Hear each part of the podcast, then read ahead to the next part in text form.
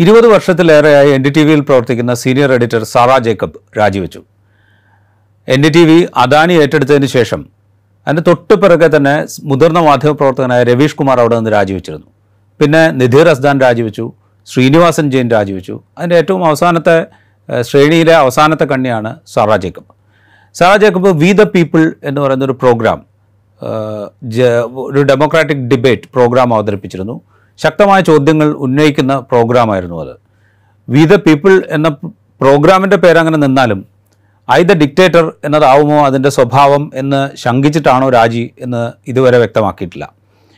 രാജിയെക്കുറിച്ച് ഞാൻ രാജിവെക്കുന്നു എന്നുള്ളതല്ലാതെ മറ്റൊരു വർത്തമാനവും സാറ ജേക്കബിൻ്റെ ഭാഗത്തു നിന്നുണ്ടായിട്ടുമില്ല. പക്ഷേ രാജിക്ക് മുമ്പ് കൗതുകരമായ മറ്റു ചില സംഭവങ്ങൾ ഉണ്ടായിട്ടുണ്ട്. രാജിവെക്കുന്നതിന് തൊട്ടു മുമ്പ് സാറ ജേക്കബ് വായിച്ച ഒരു വാർത്തയുമായി ബന്ധപ്പെട്ട് എതിർത്തും അനുകൂലിച്ചും വിമർശിച്ചും ഒക്കെ ഒരുപാട് കമൻറ്റുകൾ സാമൂഹ്യ മാധ്യമങ്ങൾ പ്രത്യക്ഷപ്പെട്ടിരുന്നു. ആ വാർത്ത ഇതാണ്: പ്രധാനമന്ത്രി നരേന്ദ്രമോദി പാപ്പാന്യൂഗിനിയിലെ സന്ദർശനം കഴിഞ്ഞ് മടങ്ങുമ്പോൾ വിമാനത്താവളത്തിൽ വെച്ച് ഒരു പുരുഷനും സ്ത്രീയും അദ്ദേഹത്തിൻ്റെ കാൽ തൊട്ട് വന്നിക്കുന്നു. നരേന്ദ്രമോദി തിരിച്ച് അവരുടെ കാൽ തൊട്ട് വന്നിക്കാൻ ശ്രമിക്കുന്നു. ഇത് ഈ വിഷ്വലാണ് കാണിച്ചത്. അതിനുശേഷം ആ വാർത്ത പിച്ച് ചെയ്തത് സ്ത്രീകളോട് വളരെയധികം ബഹുമാനം പുലർത്തുന്ന നേതാവാണ് നരേന്ദ്രമോദി, അതിന് നിരവധി ഉദാഹരണങ്ങൾ നേരത്തെ ഉണ്ട്, അദ്ദേഹം അദ്ദേഹത്തിൻ്റെ അമ്മയുടെ കാൽ തൊട്ട് വന്നിക്കുന്ന ദൃശ്യം പലകുറി നമ്മൾ കണ്ടതാണ്, ഒപ്പം ഛത്തീസ്ഗഡിൽ നൂറ്റിനാല് വയസ്സായ ഒരു സ്ത്രീയുടെ കാൽ തൊട്ട് വന്നിക്കുന്ന രംഗം നമ്മൾ കണ്ടിട്ടുണ്ട്.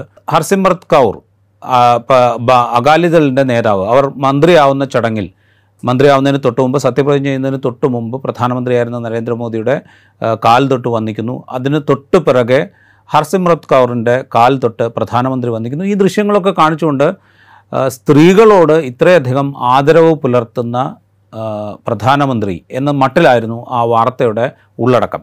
ഇത് വായിക്കുമ്പോൾ സാറ ജേക്കബിൻ്റെ മുഖത്തുണ്ടായ ഭാവം, അത് ഈ വാർത്തയോട് തീർത്തും വിയോജിപ്പ് പ്രകടിപ്പിക്കുന്നതായിരുന്നു എന്ന് ഒരു വിഭാഗം വാദിക്കുന്നുണ്ട്. എന്നാൽ ഈ വാർത്ത സാറ ജേക്കബിന് അവതരിപ്പിക്കേണ്ടി വന്നു എന്നുള്ളത് വേറൊരു വിഭാഗം പറയുന്നു. അതായത് ഒരു പ്രൊപ്പഗാൻഡ സ്വഭാവമുള്ള നരേന്ദ്രമോദി എന്ന് പറയുന്ന പ്രധാനമന്ത്രിയുടെ പ്രൊപ്പഗാൻഡ ഏറ്റെടുക്കുന്ന വിധത്തിലുള്ള ഒരു വാർത്ത അവതരിപ്പിക്കുകയായിരുന്നു സാറ ജേക്കബ് എന്ന് വേറൊരു വിഭാഗം വാദിക്കുന്നു. എന്തായാലും ഈ വാർത്ത അവതരിപ്പിക്കുമ്പോൾ സാറ ജേക്കബിൻ്റെ മുഖഭാവം വലിയ തോതിൽ ചർച്ചയായിട്ടുണ്ട്, സോഷ്യൽ മീഡിയയിലൊക്കെ വലിയ തോതിൽ ചർച്ചയായി. ഈ വാർത്തയോട് അത്രത്തോളം പ്രതിപത്തി തനിക്കില്ല എന്ന മുഖഭാവം എന്ന ഭാവമാണ് ആ മുഖത്തുണ്ടായിരുന്നത് എന്ന് വിമർശിക്കുന്നവരോ അല്ലെങ്കിൽ അങ്ങനെ വ്യാഖ്യാനിക്കുന്നവരോ ധാരാളമുണ്ട്.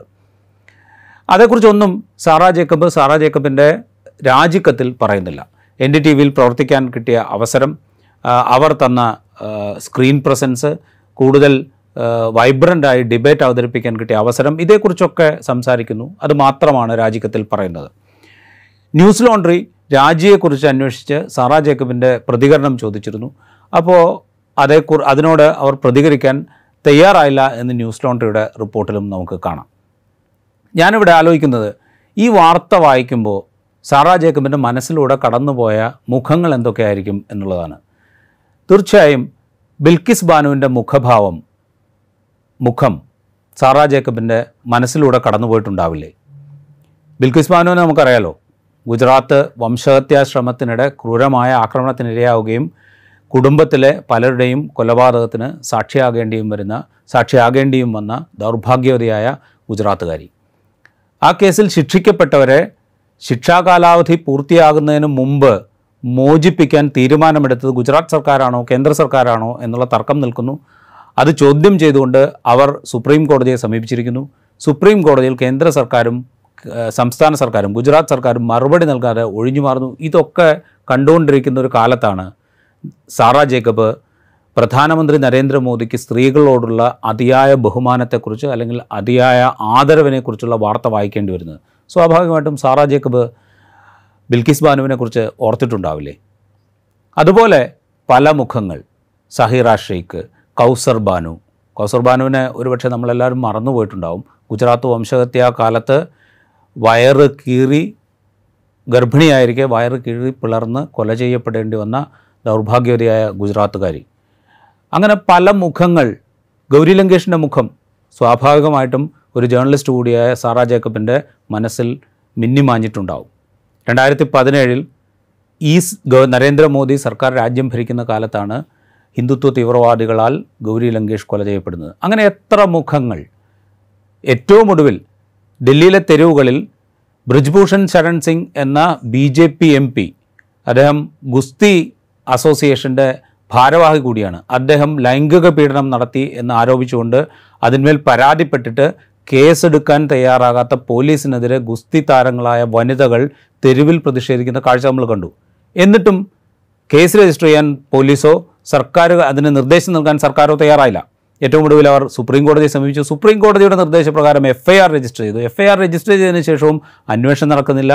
ഈ പറയുന്ന ബി ജെ പി എം പിക്കെതിരെ നടപടി ഉണ്ടാകുന്നില്ല. അദ്ദേഹത്തെ അറസ്റ്റ് ചെയ്യാൻ പോലീസ് തയ്യാറാവുന്നില്ല.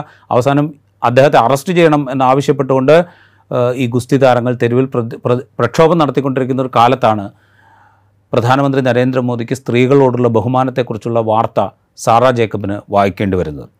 സ്വാഭാവികമായിട്ടും ആ ഗുസ്തി താരങ്ങളുടെ മുഖം സാറാ ജേക്കബിൻ്റെ മനസ്സിലൂടെ കടന്നുപോയിട്ടുണ്ടാവുമോ? കടന്നുപോയിട്ടുണ്ടാവും എന്നാണ് ഞാൻ വിചാരിക്കുന്നത്. അപ്പോൾ ഇങ്ങനെ നിരവധി മുഖങ്ങൾ, ഏറ്റവും ഇത് ഇതുമായി ഇത്ത ഈ പറഞ്ഞതിനോടൊന്നും ബന്ധമില്ലെങ്കിൽ കൂടിയും കഴിഞ്ഞ നിയമസഭാ തെരഞ്ഞെടുപ്പിൽ പശ്ചിമ ബംഗാളിൽ ചെന്ന് മമതാ ബാനർജിയെ ദീദി ഓ ദീദി എന്ന് ആക്ഷേപിച്ച് വിളിച്ച നരേന്ദ്രമോദിയുടെ മുഖം സാറാ ജേക്കബ് എന്ന ജേർണലിസ്റ്റിൻ്റെ മനസ്സിലൂടെ കടന്നു പോയിട്ടുണ്ടാവില്ല. അങ്ങനെ പല മുഖങ്ങൾ ഒരുപക്ഷെ ഈ വാർത്ത വായിക്കുമ്പോൾ സാറാ ജേക്കബിൻ്റെ മനസ്സിലൂടെ കടന്നു പോയിട്ടുണ്ടാവും. അതിൻ്റെ ബാക്കിയാവട്ടെ ആയി ബാക്കിയായതുകൊണ്ടായിരിക്കാം ഒരുപക്ഷെ ഈ വാർത്തയോട് എനിക്ക് വിപ്രതിപത്തിയുണ്ട് എന്ന് ധ്വനിപ്പിക്കുന്ന വിധത്തിലുള്ള മുഖഭാവം സാറാ ജേക്കബിൻ്റെ മുഖത്ത് ഉണ്ടായിട്ടു ഉണ്ടായിട്ടുണ്ടാവുക എന്തായാലും Sara Jacob N D T വിയിൽ നിന്ന് രാജിവെച്ചിരിക്കുന്നു. ആ രാജി വെറുമൊരു രാജിയല്ല എന്ന് N D T V Adani ഏറ്റെടുത്തതിൻ്റെ തുടർച്ചയിൽ നടക്കുന്ന രാജി എന്നുള്ള നിലയ്ക്ക് നമുക്ക് ഊഹിക്കാൻ സാധിക്കും. ഒപ്പം കെട്ടിപ്പൊക്കുന്ന പ്രൊപ്പഗാൻഡ വാർത്തകളോട് വിയോജിച്ചുകൊണ്ടുള്ള ഒരു രാജി എന്നുള്ള നിലയിലും നമുക്കതിനെ വ്യാഖ്യാനിക്കാൻ സാധിക്കും. പണ്ട് എം എൻ വിജയൻ പറഞ്ഞ പോലെ രാജിയും ഒരു രാഷ്ട്രീയ പ്രവർത്തനമാണ്.